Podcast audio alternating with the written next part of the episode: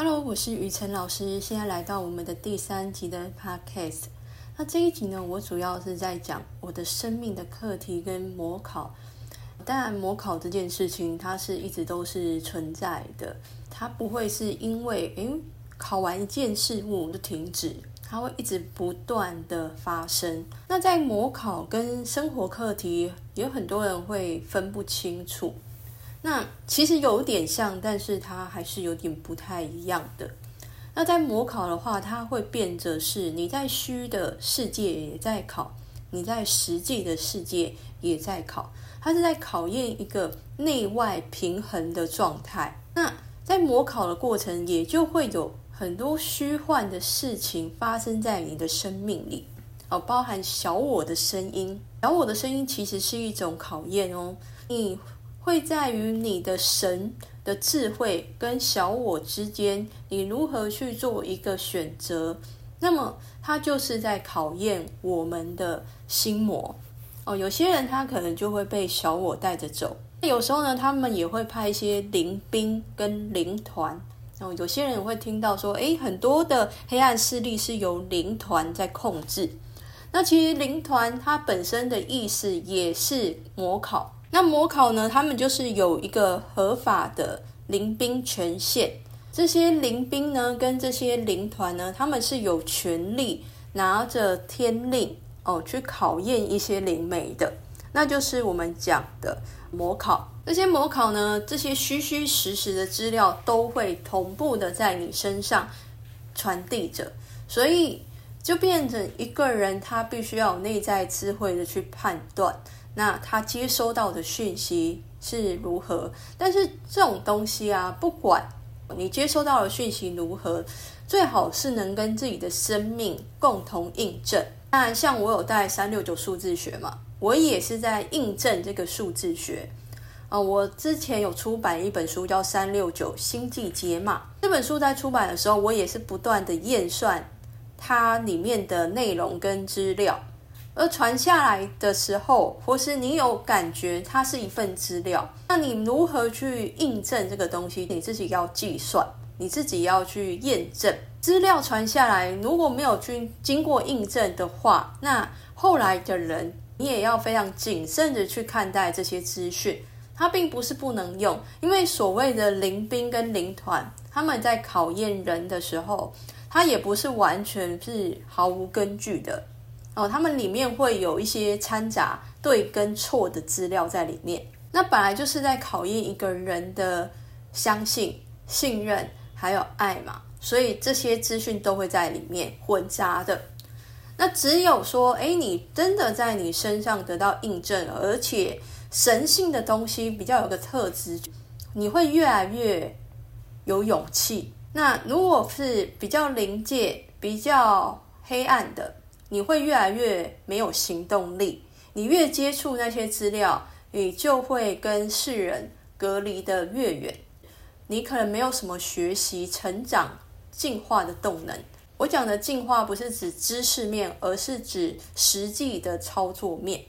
因为神性面它其实是重视务实面的，那么在于很多的灵性学者上面，可能比较欠缺告诉人们这一块吧。虚跟实都在考的原因是，你必须要把虚拟的世界的东西投射于现实去执行，变成是一种可见、可预料、可实践的事物。那我们并不是讲科学，而是比如说你领悟的每一件事物，其实它是虚的哦。我们在生活当中领悟的任何事情，它都是属于虚拟。但是当我们去实践它的时候，就变成真的。所以虚跟实同步的考验的目的也是如此。那生命课题的话，它比较像是现实周围的一堆人事物突然靠近你，让你去产生一种反应。你要怎么去解决这些问题？那每一个人其实他都有自己的生命课题嘛。它比较不是虚跟实的考验，它就是一种心境上你怎么样去处理问题，所以每一个人都会有啊。那很多人会把生命课题当做模考，其实那是不太一样的事物。模考它是会牵扯到一点灵性的东西，会牵扯到虚拟世界的东西。像我所有的考验都跟灵性扯上关系，包含我的感情、健康、金钱，全部都跟灵是扯上关系的。通灵啊，还有连结啊，这些东西全部是扯在一起的。那如果你在现实生活中，你有遇到了金钱观，哦，金钱观可能是你做了一笔生意赔了不少钱，那个其实是生命课题的一部分的诱发，它主要是在考你的心境。那也说是自己设下了课题居多，或者是你在现实中谈的爱情一直都很不如意。它也可能透过了生命课题的部分来让你醒悟，这里面有什么地方你要去启发跟想想象。如果它没有牵扯到灵的部分，那都是生命课题居多。为什么叫做模考？模考的意思就是你本来就算在现实生活中发生，你不会产生任何的状况。比如说，你这个人就是不会有感情问题，你这个人就是不会有亲情的问题。你这个人就是不会有金钱的问题。如果我不透过零的部分来考验你，我就会考不了你。所以我必须要生出一个模考来考验你的心智的强大，也就是你本来没有这些事情的，可是我刻意的把它给创造出来。那这样的创造的话，就会让这个人呃考验你的真本事嘛。你有可能就是被考倒了，那也有可能。你考过之后，你会有很多的特殊经验。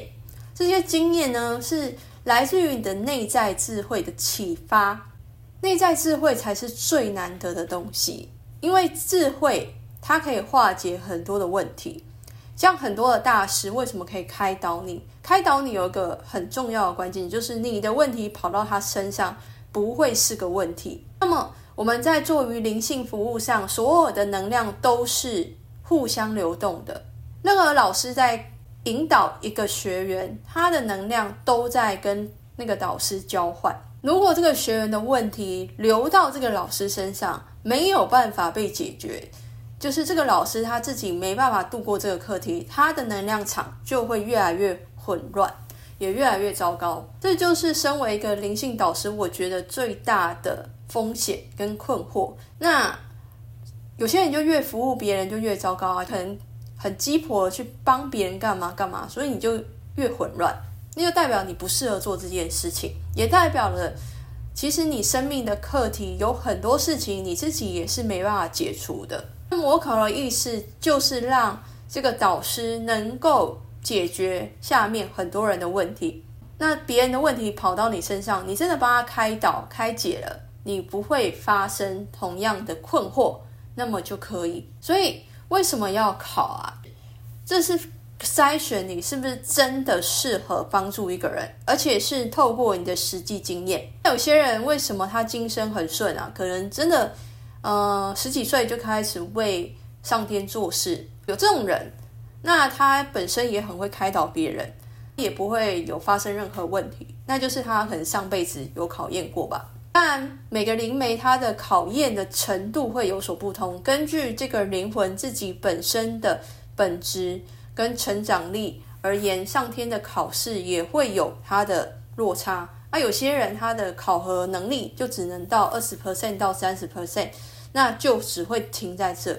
那有些人可以做到六十分、六十 percent，那么他们就会考到六十 percent。那有些人可以做到百分之百，他们就考到百分之百。所以每一个人的状况不同。那所有的考验都是为了求证这个灵媒它不是一个空包蛋。那如果它是个空包蛋的话，其实你就变得只是在追求他的一个形象而已。你他可能穿一个袈裟，你就觉得他是一个值得被尊敬、被崇拜的人。但所谓的考验，就是考你真正面对生命的能力，你能不能够承担？那我讲一下模考，以我自己来讲啦，模考最大的问题，比如说像我国中就开始说模考了嘛，我的内在世界我起灵了嘛，我开始看到幻境，那么外在世界是我产生了被父母不信任，也被同学霸凌，那这两个就在拉扯了。我每次要念书啊，我还记得我国中要念书，就会有一股力量把我拉去想睡觉。或者是说他就想要跟我开始可以沟通，灵性上面就是连接上。当然那时候我不知道那是什么东西，就有一股力量让你不想要念书了，我就没办法念书了，或是突然之间我就看到周围的环境又变化了，因为我可能看得到周围的世界，我就会变得会被它吸引走嘛。那我就没有办法专注在我的课业上，所以我说我那一阵子完全无法控制我的力量。嗯，可能还年轻吧，对很多事情很好奇，就会想看那个又想看这个的，就没有办法专心跟专注在我自己的课业上。晚上睡觉呢也是一样，我想要去哪里就去哪里。那变的是说我有时候会贪玩，我就会想要进入到一个境里面，跟那些情境去互动。这就是虚跟实的考验嘛。可是，在外在的世界，我是被霸凌的状态，被父母不信任的状态，那就会变得很两难。我在我的内在世界，好像得到了全部的满足哦，可能会有人歌颂你，可能会有人赞美你，在那个世界，没有人会批判你。我觉得那是一个很大的考官诶，因为这两个状态，现实世界我是悲惨的。哦，非现实世界我是美好的。一般来讲，我应该会躲到非现实世界，再也不会走到现实世界。再加上呢，父母那时候的考验是还包含了精神科这种考验嘛，我非常容易真的就堕入到虚拟世界中，不会再走出来。我现在以我是一个灵性导师，或是更高的心理导师来看，其实那一阵子的考验是非常的严苛。我真的非常容易进到虚拟世界中，不会再出来，那就是一个反差考。那为什么我愿意走出来，也是对于内在的诚实，那就是一个模考啊！你是不是对你的内在诚实？难道你要一辈子活在虚拟的世界吗？那我这样子不断的问我自己，虽然外在的世界让你很痛苦，可是终究我们是活在外在的世界，不是活在内在的世界，所以我就跨出去了。从我开始面对现实世界的时候，当然我有刻意去把我的眼睛关掉。我后来每次要看什么东西，或是有什么东西出现在我眼前，我就会逼我自己不要看。然后一直告诉自己那是假的，那是假的，就这样子，其实拉扯了蛮久的，我才真的慢慢的看不见，慢慢的，嗯，可以就是不要看这样子。但是我觉得那需要很大的勇气，因为我的外在世界还是混乱的，但是我内在世界不代表我不能接收画面，只是我觉得那不是我要的，我选择把它去割舍掉，我选择了现实世界。我选择会让我痛苦的世界，那是一种勇气的选择。那这只是我国中一个小小的经历，当然里面有很多的故事啊、情节啊，这些我现在都还不讲。只是说，这样的选择就是一种模考，所有的模考都在选择，都在平衡。我不能否定虚拟世界，我也不能过度否定现实世界。那我们也会发现，很多人他会堕入到非现实世界哦，因为非现实世界本来就是比较舒服、比较快乐，因为那是你的世界嘛。我们每一个人都有自己的内在世界，当你在你的内在世界过久了，你是会开心、会喜悦的。当然，也有人内在世界是很快乐，外在世界也很快乐的那种平衡也是存在的。但是这就是对我来讲，就是一个反差。也让我重新的检视自己。那模考的开始就是智慧养成的开始，因为你随时都在历练，你随时都在智慧当中去成长。所以我并没有觉得你打开了之后，你就已经可以开始为上天作诗什么的，除非你真的是上辈子就考过。那如果你上辈子就考过，你会更加谦卑，因为那就是你的本性嘛。所有的人都是累世带来，今生的你都是过往所有的综合体。那我比较特别，边考边成长。那边考也会有我所谓过去累世的潜意识在运转着。我今生为什么会这么想？我愿意走上现实而割舍非现实，这也是我的累世的关系哦。如果累世可能就有经历过同样的情境，我选择了现实世界，所以今生我在历练这样的考验，对我来讲就不会产生难度。有些人其实需要别人带领的，如果一旦陷入到这种状况，他一定是需要一个老师去带领他，把他带出来说那是个模考哦。但是我那时候也不懂什么叫模考，我每天都在选择。其实我那一阵子是非常痛苦，因为现实世界是我很痛苦，而且我又常常故意请假嘛，去逃避上学。这样子的状态呢，当然也是霸凌的其中之一原因啊。有很多的状况让我很不想面对。我那时候也有在内心世界想着有没有人可以救我啊？如果有老天爷，老天爷你可不可以救我？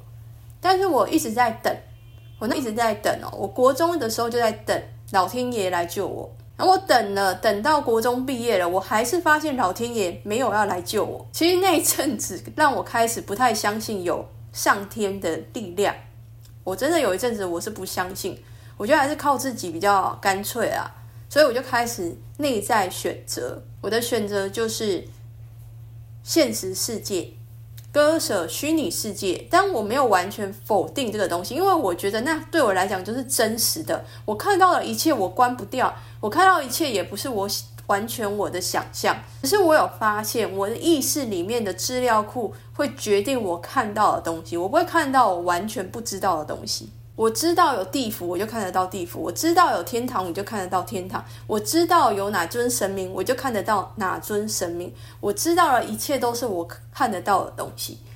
那我不会看到我几乎不知道的事物。我知道石头，我就看得到石头；我知道海洋，我就看得到海洋。我甚至可以飘离海洋，我甚至可以飘离星球，这些都是我所知道的。但是我现今不否定这件事情，因为这个事情其实有带给我很多启发，包含了内天眼的培养。